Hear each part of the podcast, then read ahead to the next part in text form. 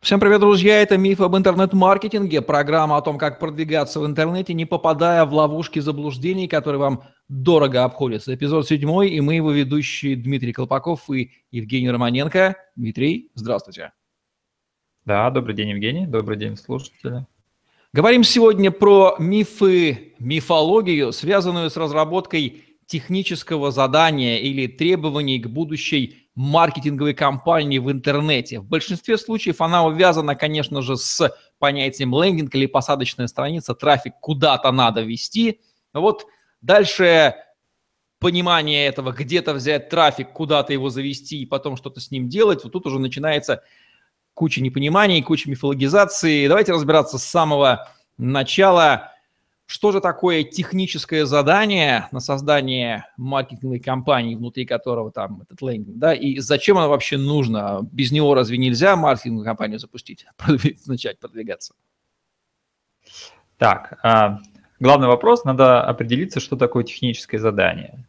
А, это план действий а, в деталях, что нужно сделать на посадочной странице и на, в рекламной кампании. А, э, зачем это нужно? Чтобы дать первый, а, первый план исполнителям и сделать работу более прозрачной, может быть, укоротить ее процесс. Это Некоторые вещи так хорошо поясняются на уровне отказа от обсуждаемого предмета. Давайте представим ситуацию, в которой нет технического задания, ответим на вопрос, как будет выглядеть продвижение, в котором техническое задание отсутствует как феномен. Вот не сделали его, нет его, вот начали продвигать без него – что получится в результате? Удастся ли испечь пирог? А, начнется обсуждение этого задания. Нач, э, будут поступать вопросы, те, ко, э, которые так или иначе придется как-то кристаллизировать. Например, какая у нас целевая аудитория? Как раз возвращаемся к выпуску о целевой аудитории. Сколько их? Э, кто эти люди? Какой, какой месседж мы должны какие, показать им? Какие у них интересы, какая должна быть посадочная страница, что должно быть на ней. И человек, отвечая на эти вопросы, он будет воссоздавать, собственно, это ТЗ. Если бы он его создал до этого, этих вопросов не было, а так они есть. Я правильно понимаю, что сама жизнь заставит его писать через пень-колоду в, ra- в рамках обсуждения, как только начнется обсуждение, что и как делать? Это примерно то же самое, что начать двигаться в каком-то районе маршрута, не поняв, а в каком маршруте мы едем и что нам на нем нужно. Эти вопросы встанут жизненно просто, потому что на них нужно будет отвечать. Сама жизнь столкнет нас с ними лбом. Может быть, более точный пример – это постройка здания, моста э, или, допустим, корабля. Если там нет никакого плана, то план придется по ходу составлять. По Какой ходу материал? да. И он будет создан да, понятно да, какого это... качества и чем это все закончится.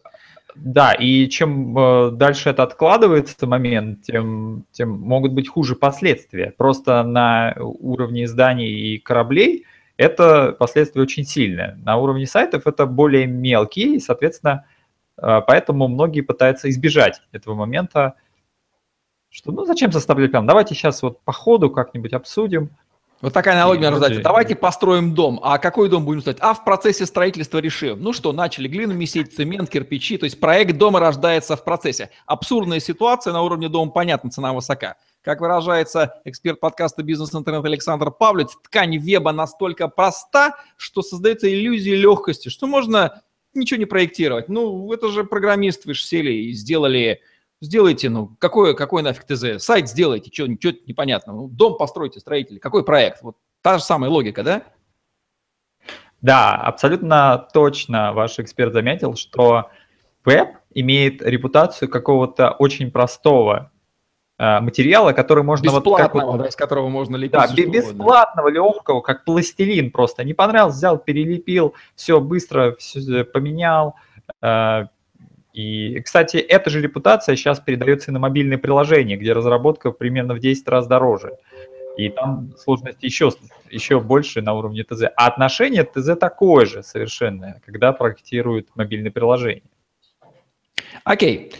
Со смыслом тех заданий, я думаю, понятно, никто не будет отрицать его необходимость, хотя сложности возникают. Какие основные сложности возникают на этапе постановки задачи? Рожаем техническое задание. Рожает его, безусловно, заказчик. То есть внутри компании, допустим, есть предприниматель, который нанимает маркетолога или берет его на аутсорсинг, о чем еще поговорим, и говорит, вот сделай мне маркетинговую кампанию. Он говорит, окей, давай ТЗ. Какие здесь основные сложности возникают? Здесь две сложности. Первое – это нет ТЗ или оно очень скудное. Сделайте сайт, сделайте мобильное приложение, э, хорошее мобильное приложение, вот это все ТЗ, это бывает информация недостаточно. Второе – это бывает наоборот, когда ТЗ огромное, но оно совершенно непонятное, и это можно приравнять к отсутствию ТЗ, и каждый пункт ТЗ приходится переобсуждать. И весь смысл и польза его вообще полностью теряется, даже в минус идет. Как понять, хорошо ли составлено тех задание? Внушительный комплект документов, э, текст вроде написан, его качество? Как раз внушительный комплект документов – это не показатель. Лично для меня это показатель того, что, скорее всего, э, в этом будет невозможно разобраться. А если задание не, непонятно, то по нему невозможно работать главный критерий – это чем-то похоже на, конечно, ТЗ сайта или ТЗ мобильного приложения или э, запуска рекламы. Это не такое большое ТЗ, как постройка каких-то зданий. Но можно сравнить, допустим, с резюме. Резюме – это тоже некое такое ТЗ, где если вы перельете воду, это будет это будет вам в минус. Если вы не доскажете и как-то вот комка на себя представите, то предпринимателю будет непонятно. И вот к ТЗ разработчик, исполнитель также относится. Если он не понимает задание, он слишком, э, слишком э, вяло представлено, по нему невозможно работать. Очень много нюансов, э, которых придется обсуждать. А есть когда наоборот, когда очень много деталей, но в которых невозможно разобраться. Возвращаясь к попытке делегирования ответственности тому, кто не может ее нести в принципе, как предприниматель-маркетологу. Кто должен составлять техническое задание? Заказчик, который заказывает, или официант, который блюдо приносит, то есть исполнитель должен угадать, что хочет заказчик, и принести ему то блюдо. Вот простите за такую аналогию, но она, по-моему, совершенно очевидно уже отвечает на вопрос, что должен составлять заказчик. Тем не менее, давайте аргументированно ответим – кто должен делать ТЗ? Тот, кто заказывает блюдо или тот, кто готовит это блюдо? О, это очень такой чувствительный вопрос в этой сфере. Это зависит от того, сколько, сколько платит заказчик. Если он платит мало, он составляет его сам. Это такой закон на рынке. Если он платит много, то как раз большую часть э, его бюджета уходит на то, чтобы это ТЗ составили за него. И здесь может быть такое правило, что если вы знаете, как составить точный ТЗ, по которому можно просто взять и без каких-либо обсуждений в несколько раундов и сделать работу, и она будет отвечать вашим ожиданиям, вам, а, вам не нужен большой бюджет. Если же нет, вам нужен человек, который за вас вытащит из вас это, э, это ТЗ, и представит его уже на исполнение, и исполнители его примут как чистый, понятный план. При проектировании сложных технических инженерных систем такой человек обычно называется инженером по требованиям. Его задача выявить всех стейкхолдеров, выражаясь терминологией системной инженерии, понять их интересы и собрать у них требования, не забыть, что их может быть всегда больше, всегда есть у владельца компании любовница или жена, которая тоже почему-то оказывает влияние на будущее содержание сайта, непонятно почему, тем не менее это факт. И вот их всех найти, эти требования собрать и рафинировать и представить конечному исполнителю эти требования э, всех сторон. Возникает вопрос, а в принципе можно за посетителя ресторана заказать блюдо?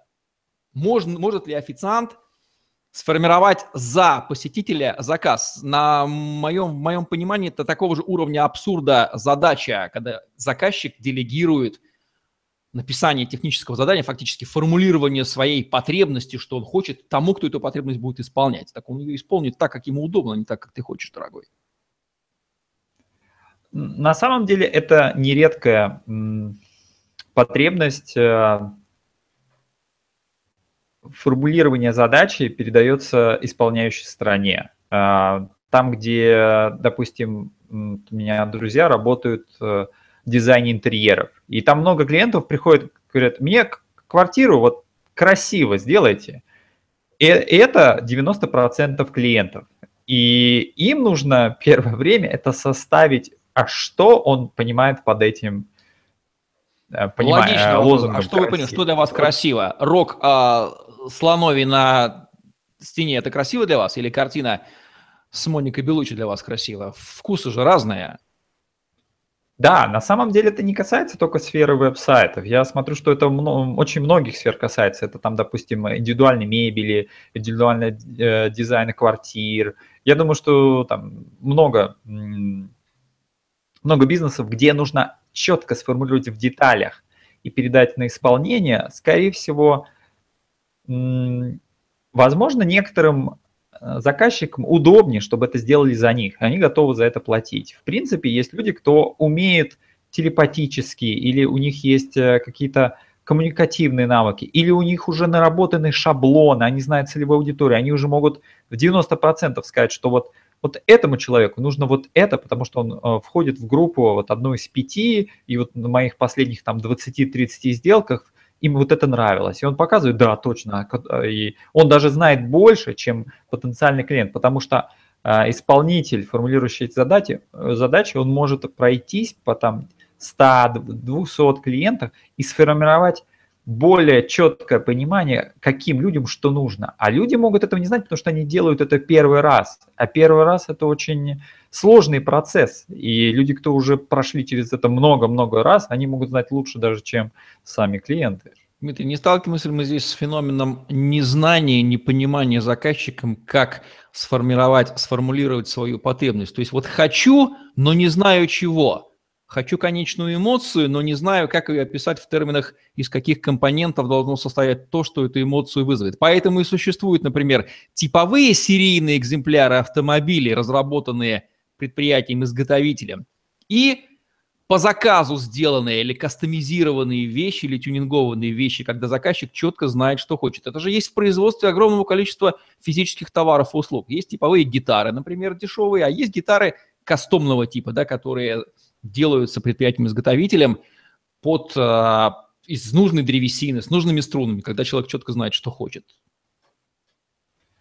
Да, это я, я согласен. Е, есть э, типовое производство, есть индивидуальное. Сейчас я вспомнил пример из путешествий. Есть типовые туры, вы проходите и видите, так, есть Египет, есть э, там Таиланд, Турция, там еще что-то. А есть, когда человек приходит, он говорит, так, мне, значит, надо, чтобы вот было поближе там, к морю, у меня отель, страна должна быть такой, язык местный должен быть такой, там должна быть еда такая, такая, такая. Вот он знает. Но, кстати, по моим наблюдениям, знают люди, обычно те, кто уже в этой теме много варится – а люди могут заказывать, потенциальные клиенты, те, кто первый раз заказывает сайт. И вот с ними самые большие сложности. Ну, то же самое с этими сложностями сталкиваются люди, кто едут первый раз в путешествие. И мне кажется, туроператоры и менеджеры, их основная часть работы – это просто вот подобрать им предложение и сформулировать за них. То есть это, это повсеместно, это везде. Да, если мы вспоминаем еще любимую русскую черту, это перекладывание ответственности за собственный выбор на кого угодно, то здесь сплетаются в смертельном танце столько желаний и мотивов, что их преодолеть достаточно сложно, хотя надо бы, поэтому любой квалифицированный исполнитель наверняка имеет в своем арсенале и триггеры, подталкивающие к принятию решений, и набор каких-то типовых решений, которые позволяют выбрать, если человек вообще не в зуб ногой, и вариант кастомизации, если заказчик пришел абсолютно опытный, попробовал много чего и четко знает, что хочет, а иначе никак, иначе он вообще никогда не воспользуется этим решением. Стандарты на технические задания. Почему у каждой компании свои стандарты на тех задания? Эм, потому что каждой компании есть определенный свой опыт и сложившиеся методы, которые лично им удобны. То есть кому-то нравится визуализация, а кому-то нравится кто-то идет от целевой аудитории, а кто-то идет от графики. И это может еще зависеть от того, кто э, исполняет или кто руководит этим процессом. Если это бывший дизайнер, он смотрит с проекции визуально, как это будет выглядеть, а дальше все остальное. Если программист, то ему интересно программирование. Если это бизнес-бэкграунд у руководителя, то он будет идти от целевой аудитории и спускаться ниже-ниже. И поэтому, когда составляется ТЗ, то они хотят в первую очередь получить ответы со своего видения. А здесь есть несколько точек э, представления этого. И здесь э, есть некий хаос. Кстати, если внутри компании делегировать задачу написания тех заданий на маркетинговую компанию дизайнеру или программисту, допустим, они все сейчас находятся в шкуре маркетолога, подозреваю, что они напишут тех задания так, что оно будет отражать их видение мира и совершенно может расходиться с видением мира собственником бизнеса. Потому что очень важно еще понимать, кому ты поручаешь внутри компании разработку тех заданий стороннего маркетолога. Ну, конечно, исполнитель будет писать тем методом, который ему удобен и ему понятен. И не факт, что это будет кристально ясно клиенту, но здесь выбора нет. Если клиент не представляет никакого ТЗ, то нужно от чего-то отталкиваться, нужно показать какой-то шаблон. И, в принципе, это в какой-то степени это даже такой сложившийся метод.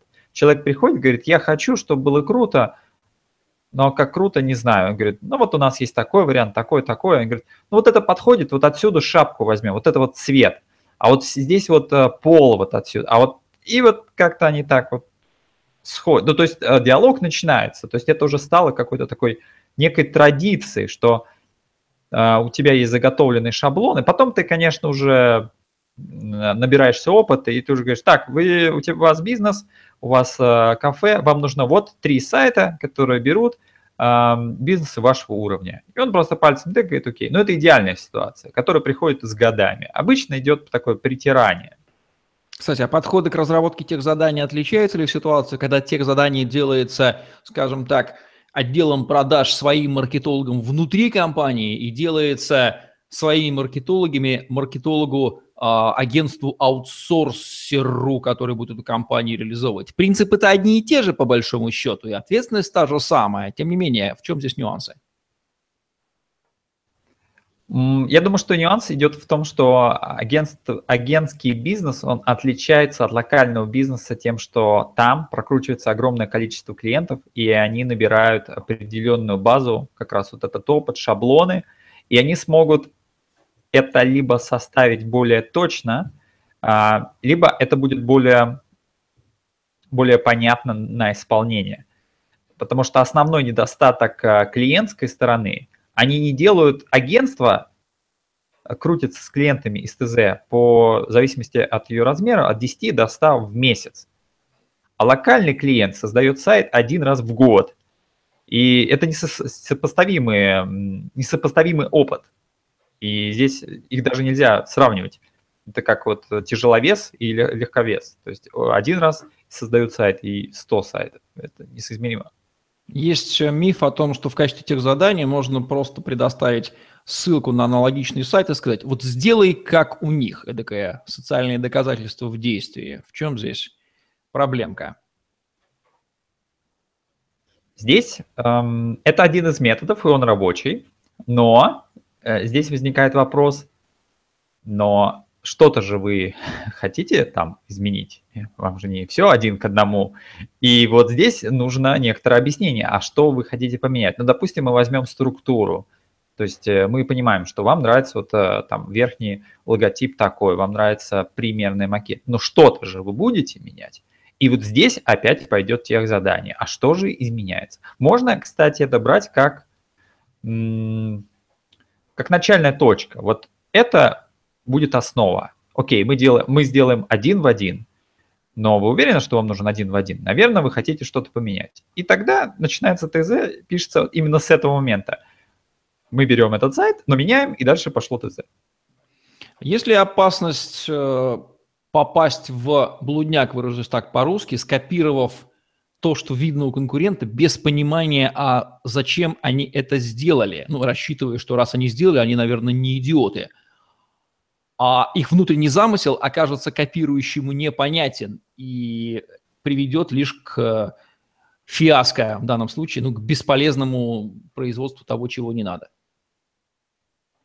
Ну, я думаю, что это одна из причин, почему в интернете очень много очень похожих сайтов, очень, э, потому что они именно так и делаются. Кидается ссылка, мне также только два баннера поменять и надписи сменить, и все, и цвета, чтобы тогда. Но Это видно для клиентов, кто уже более-менее ходит по рынку. Второе, действительно, вы правильно заметили, что ссылка, э, если взять сайт конкурента, можно не понять, как он настраивал компании и почему он так структурировал свои посадочные страницы. Может быть, в этом была какая-то логика. Человек копирующий, он может ее просто не понять и не использовать этот потенциал.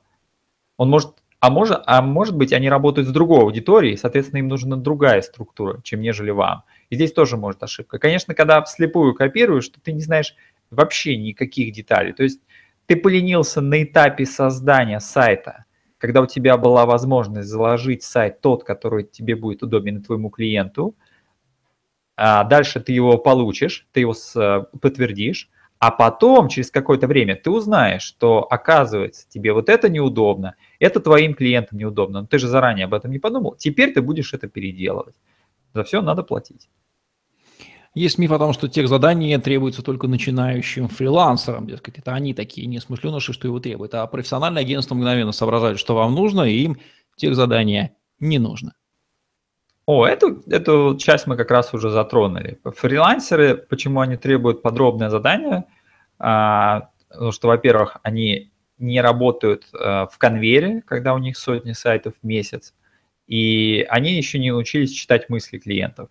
Агентства уже более-менее научились, у них есть какой-то бэкграунд, у них есть э, шаблоны, есть уже какой-то, как методика, как продать свою идею так, чтобы ее утвердили – то есть они могут предложить уже более-менее хорошее предложение и сказать, вот давайте вот это предложение, ничего в нем не меняем, только соглашайтесь, мы вам дадим скидку и все. Это один из приемов, чтобы не тратить месяцы вот на детализацию деталей, которые на самом деле клиенту не так принципиальны. Потому что клиент, если в общем-то, вся проблема с ТЗ в том, что, э, во-первых, его трудно составить, потому что он сам не знает, чего хочет, но он хочет, чтобы был сайт. На этом этапе можно сделать любой сайт. Если ты не знаешь, какой сайт, то какой бы тебе более-менее нормальный сайт не дали, ты, в принципе, закроешь эту задачу. То есть тебе нужна, нужен сайт, у тебя будет сайт.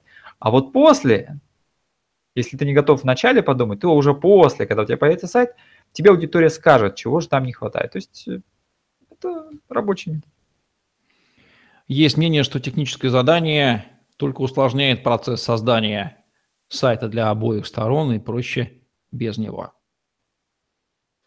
Это зависит, конечно, от подхода. А, здесь надо упомянуть, в чем вообще весь вся сложность тех задания а, по созданию сайтов и мобильных приложений, если тех заданий уже давно есть э, в других индустриях.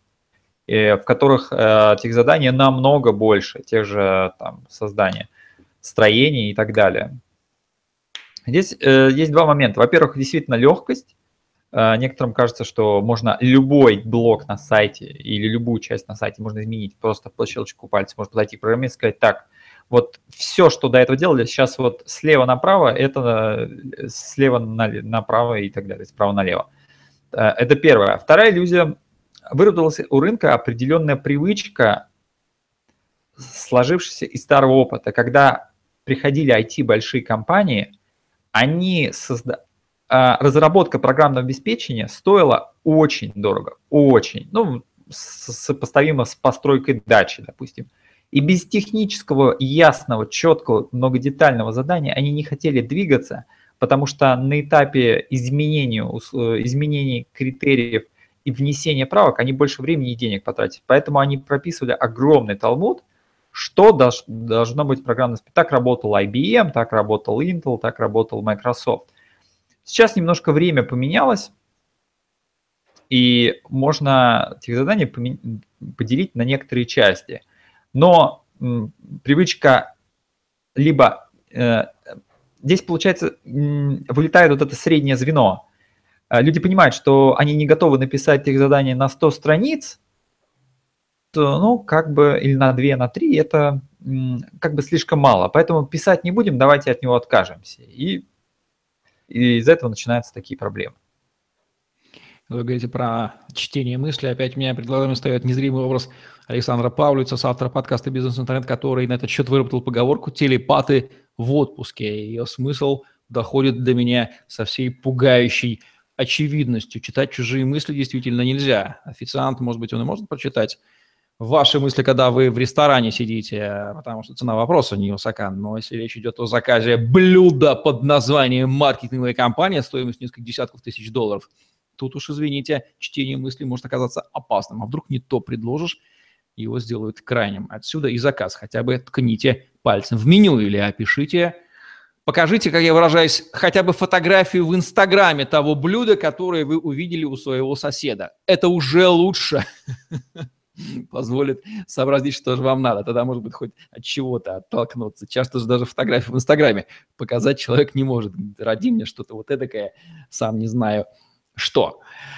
Многие ТЗ, говорят, пишутся для галочки, поэтому в них полный хаос царит. В чем здесь ложь? Здесь э, есть такой классический классический уход от э, классический проход через барьер. ТЗ является неким барьером для работы с некоторыми организациями. Э, в крупных компаниях э, нельзя начать работу без ТЗ. И человек не хочет писать ТЗ, особенно на требования на 100 страниц, потому что все его требования укладываются в 2-3 страницы.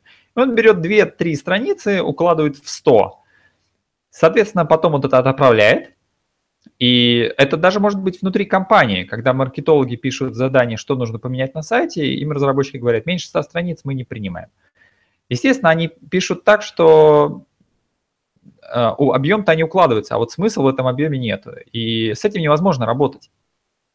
И здесь срабатывает именно, когда старая укоренившаяся привычка, что ТЗ должно быть огромным, оно и без ТЗ мы не работаем, заставляет людей делать ТЗ для галочки, а потом по нему невозможно работать. От этого, конечно, все проигрывают. Из-за этого у ТЗ такая плохая репутация. Что составление тех заданий занимает очень много времени, поэтому лучше обговаривать детали по ходу дела. Мы уже об этом говорили. Еще раз поговорим, почему это ложь и миф. Это зависит от того, кто, кто, э, кто бы мог составить э, ТЗ. Конечно, если человеку... Не всем людям удобно составлять ТЗ именно... Ну, во-первых, не все это делают э, много раз. Если человек делает первый раз, по априори он это делает плохо. Это закон любого навыка. Соответственно, вторая вещь, если он делает первый раз или первые несколько раз, он боится сделать ошибку и, соответственно, даже не начинает. Соответственно, это занимает большое количество времени, чтобы пройти через э, такой барьер и взять и сделать за раз огромный объем, потому что у него, у него случается определенное ограничение, потому что до сих пор у рынка лично у рынка есть определенные требования, которые формулируют, что ТЗ должно быть определенных объемов, и все, что меньше, отсекается. Соответственно, это занимает огромное количество времени, и это всех раздражает, обе стороны. Но никто не может понять, почему так происходит. Я не понимаю, что такое ваше ТЗ, говорит заказчик, поэтому всегда работаю без них. И вы, пожалуйста, работайте со мной по моим правилам. Что ему нужно ответить с точки зрения компетентного исполнителя? Ну, тут уже бесполезно что-то отвечать, потому что здесь действительно он, во-первых, не видел а, понятно него. Крайний симптом некомпетентности постановщика задачи, да, с таким лучше не связываться в работе, по-моему.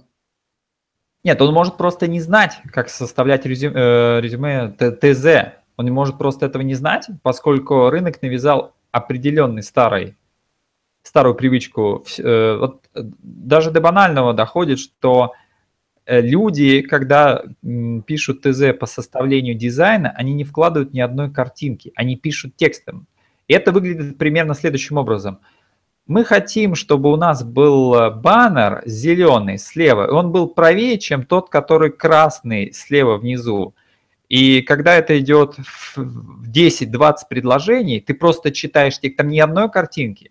Люди так пишут и составляют ТЗ по дизайну. Это просто, это невозможно понять. Э, но просто э, где есть привычка, что нужно писать даже дизайн, то есть э, как, как, как должно выглядеть, они пытаются словами описать. Что, на мой взгляд, это неэффективно. Относительно этого заказчика, если он не умеет составлять э, ТЗ, прилипло, ТЗ, то тогда действительно с ним нужно будет э, диалогом составлять ТЗ вместе с ним. Как говорится, э, не могу, не хочу писать ТЗ, лучше разберемся по ходу. Вот это та история, когда по ходу нужно поэтапно, нужен человек, который знает, как вытаскивать из беседы нужные детали, так, чтобы он не заметил, что тем самым составляется ТЗ, и по нему идти. Это, в принципе, будет комфортно для этого заказчика, а для исполнителей это может быть тоже комфортно, если у них уже этот метод налажен. Кстати, родился вопрос, не является ли основным различием между методиками Waterfall или водопад и новомодным Agile как раз пониженные требования к написанию четкого ТЗ во втором варианте. Но если неправильно пошли в неправильном направлении, то откатимся назад. В Waterfall это невозможно, там нужно писать ТЗ правильно, потому что если уже пошли, то пошли окончательно, и назад мы не вернемся. Такое мое обывательское представление. Да, сейчас э, методики Agile, там Scrum, э, они очень популярны, Scrum. Э, и действительно, они отображают реальность разработки. Когда, когда раньше нужно было закладывать всю работу, и когда вы могли взять ТЗ, может быть, даже я не упомянул, почему ТЗ составляет настолько подробно, если, в принципе, любую работу можно поделить на части. У того же дома есть фундамент, у того же дома есть первый этаж, второй. Ты не будешь строить второй этаж, если ты не построил первый. Э, и у сайтов тоже есть такие части, когда, в принципе, один этап работы не зависит сильно от другого. Пока ты не сделал первый, ты не перейдешь к второму, и тебе не нужно знать какие-то детали из первой части. ТЗ пришло в полном виде, потому что они получить цену всего проекта, чтобы потом посчитать потенциально, а сколько они смогут заработать. А если ты по ходу накидываешь задание и по ходу узнаешь цену, ты эту цену не рассчитаешь в полном продукте. Вот откуда э, пришло жесткое требование, дайте все детали и не шагом влево-вправо, потому что ты получаешь цену, и дальше думаешь, окей, это накачательная цена, я не могу ничего не исправить, но зато они не могут добавиться. А когда ты идешь по ходу, я вот сделаю только баннер, только это, тебе цену дают вот на каждый этап, и ты не знаешь, сколько займет э, всего. Вот и вся разница. И мобильная разработка, она мобильная, короткая разработка с ТЗ, она двинулась в то, что, в принципе, цена всего проекта тебе не важна. Ты знаешь, что ты окупишь, ты знаешь, что сайт выйдет в 100 тысяч, 200, но для корпорации это ерунда, это не важно. И вперед ушло именно производственная скорость, что вначале мы рисуем баннер. Вот просто рисуем баннер. Вот, вот все ТЗ. И туда идут все детали. Они освоили, окей, утвердили. Следующий этап. Теперь делаем только главную страницу. Сделали. Теперь вторую пошло. И это стало стандартом. Да, они не знают, сколько все будет стоить, потому что никто не назвал за всю цену.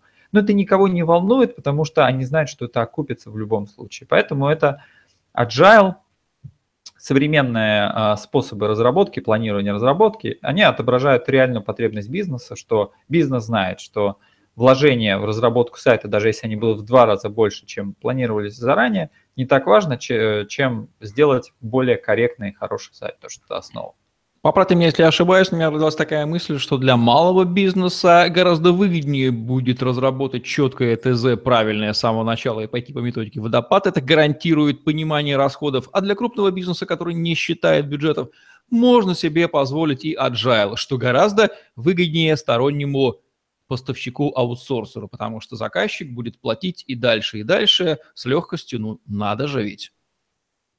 О, Евгений, это очень точное определение. Э, я бы действительно посоветовал э, малым компаниям, у кого есть э, сайт на 3, 4, 5 страниц, намного дешевле будет составить ТЗ, отправить в агентство фрилансерам и сказать, сколько стоит разработать сайт по этому ТЗ, и получив цену, с ним об этом договориться. Это будет намного удобнее, чем накидывать по ходу, по ходу какие-то требования. И вы никогда не будете знать, сколько будет окончательная стоимость. То есть не зря Герман Греф оперирует методикой Agile. Agile по силам доступен только Сбербанку. Малому бизнесу никаких аджайлов. Но здесь появится другая проблема – неспособность малого бизнеса разработать это самое ТЗ. Впрочем, это проблема, наверное, любого постановщика задачи, неспособность сформулировать, что же нужно. Ну, по крайней мере, мы понимаем, что оно ему будет выгоднее, да, менее смертельно, чем вписаться в аджайловскую схему.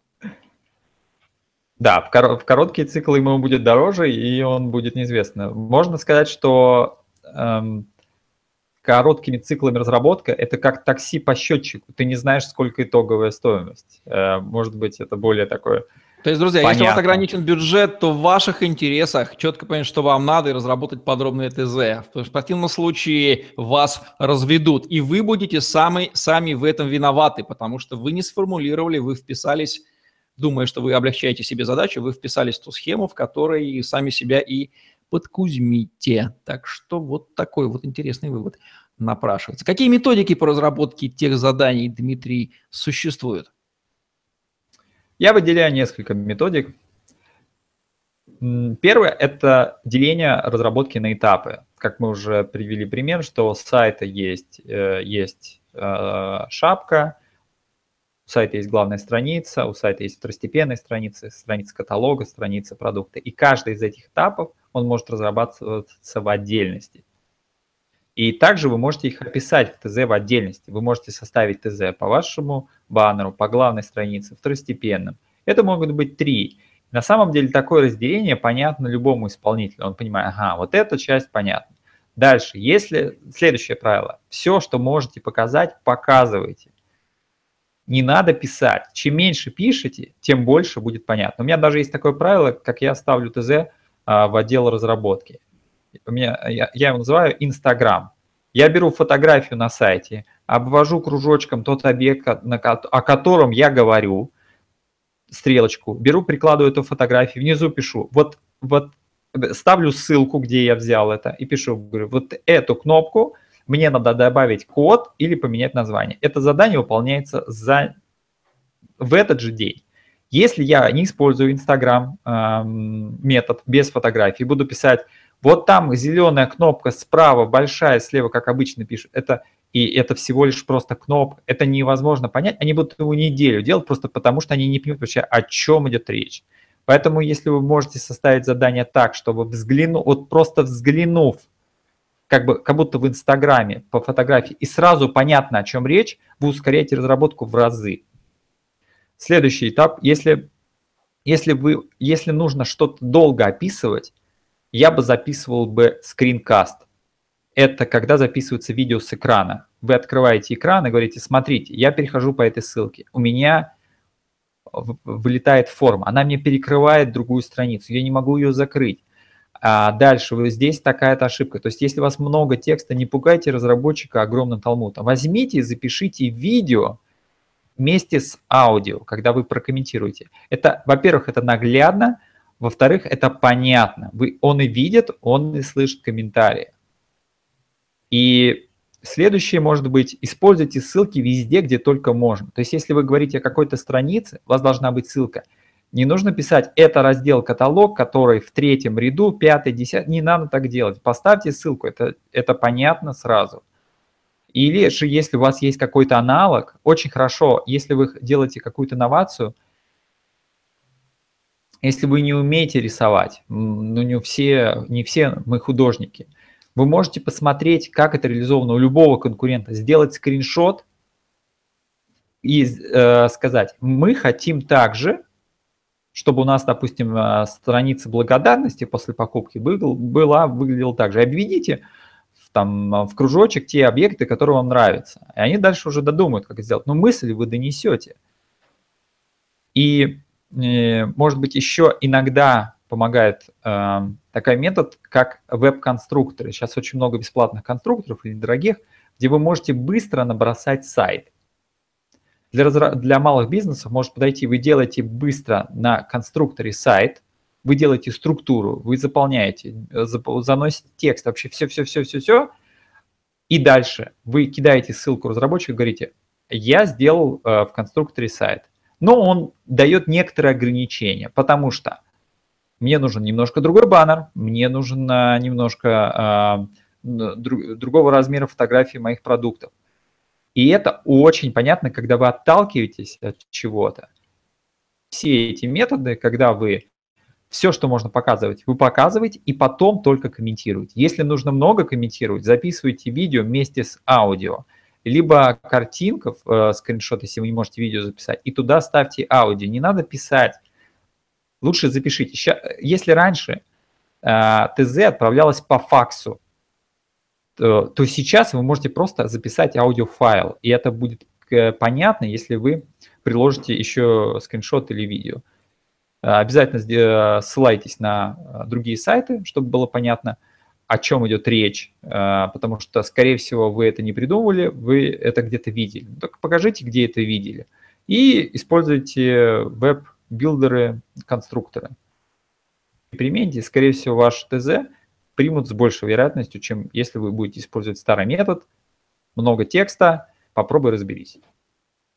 Мне кажется, что навык постановки правильного тех заданий – это некий такой универсальный жизненный навык, потому что такие тех задания на разном уровне мы ставим в самых разных ситуациях. Мы детей посылаем в магазин, даем тех заданий на покупку какого-то набора продуктов. Строителю мы объясняем, как сделать ремонт, супруге мы объясняем, что мы хотим, как выглядеть, а веб-разработчику объясняем, как выглядеть. То есть также, смотрите, такой, вне зависимости от того, к какой области применяется – постановка задачи, нужно сформировать то, что вы хотите на языке, понятном тому, кто это будет делать, дабы он не интерпретировал задачу неправильно и принес вам тот результат, который вы хотите. Вот ни много ни мало цель постановки тех заданий. Это не блажь, это не вынужденная необходимость. Верно?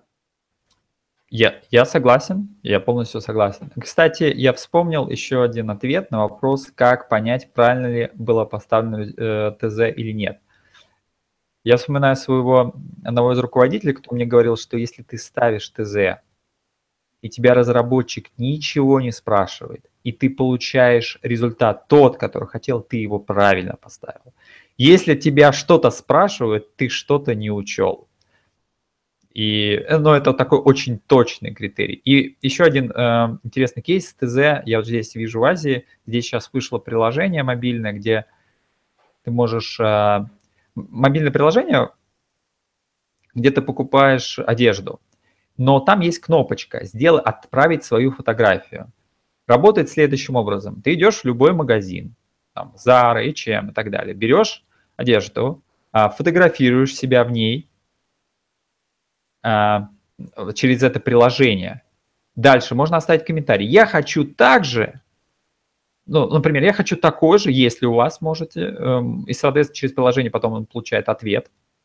Либо же я хочу такой же, но, но с красными пуговицами и так далее. Это же и есть, собственно, ТЗ. Ты сделал фотографию, эм, фотографию, чего ты хочешь, уже на себе, собственно, а может быть на, маки, э, на манекене, уже отправил это через приложение, и как раз в тот магазин, который продает, и он еще шьет на заказ – в этом приложении уже отвечают. То есть это намного, намного лучше, чем если бы ты пытался с консультантом как-то это разобраться без этой фотографии. Кстати, а в чем разница между постановкой тех заданий в Азии и России? Такая разительная. Удалось заметить? А, очень просто. Здесь никто ничего не пишет. Здесь эм, э, есть известная... Здесь в системах обучения используют э, комиксы когда все инструкции расписаны по комиксам, что когда ты приходишь, у тебя есть 5 чек-листов. Первое, ты заходишь, проверяешь, там, там, работает ли у тебя свет в магазине, работает то, то, то, сработала система сигнализации. Это все в комиксах. А в России пишут текстом, берется такой, ну вот эта привычка как-то идет вот из образования. что, из да. образования, да, говорим, при, при, да, да, везде какой-то текст, как будто вот да-да-да, везде Мы не текст. умеем по-иному, по-иному, мы только писать учились в вузах.